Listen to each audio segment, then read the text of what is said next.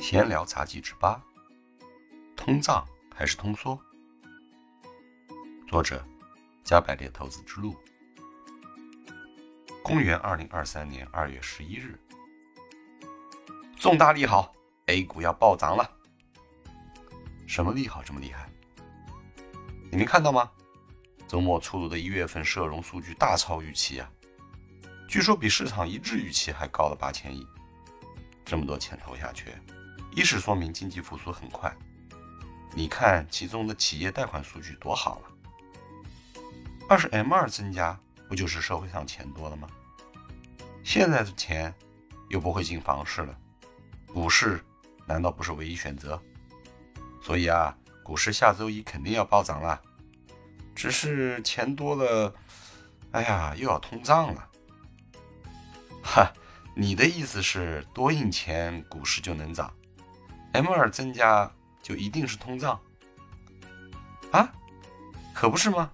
股市不就是资金市，整个市场资金多了，可不就要通胀了吗？哦，你可不能太形而上学啊！整个市场的运行是多因素共同作用形成的合力，不可能单靠某一个因素完全决定。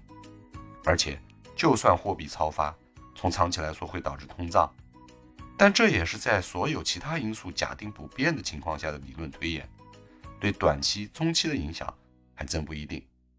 那我问你几个问题啊，你预期近半年到一年，你的收入、整体房价还有市场物价相比过去都会如何变化呢？嗯，收入和房价，我觉得能不降低就不错了吧。但是发了这么多票子，哎呀，物价估计还是要继续涨的。对呀，你的感觉正是大多数人的同感。这时候有趣的悖论就出现了，居民的家庭资产负债表里呀，收入预期保持不变，甚至下降，占比最重的房产价值甚至有可能继续缩水，而代表支出的房贷又是刚性的吧，基本生活开支预期又是上升的。那你觉得大多数人敢拿出更多的钱来投资股市？实际市场的表现不正是居民储蓄增加，房贷还款大幅增加，导致房贷大幅的负增长，恰恰对应了这样的基本判断吧。那么散户股市不敢投钱，难道你指望国家印钱帮你拉升股价啊？那咱们又不说一月份企业贷款增加的背后是不是有人套了经营贷去还房贷了？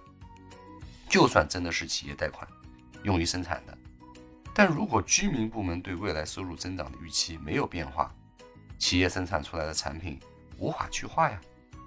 那从长期来讲，反而会导致企业贷款的还比是下降的，那这又进一步会导致居民的杠杆率降低，他们会增加储蓄以备后期家庭开支，居民资产负债表会继续缩表。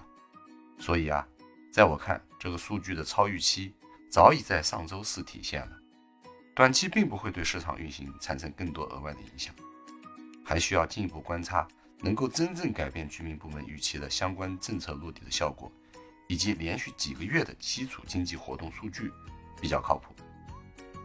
哦，那我明白了，不用悲观，但是也不能过分乐观。特别风险提示：市场凶险，变化莫测，个人观点仅供参考，研究交流不见股票，不做股评，不做投资建议，谨慎入市，风险自担。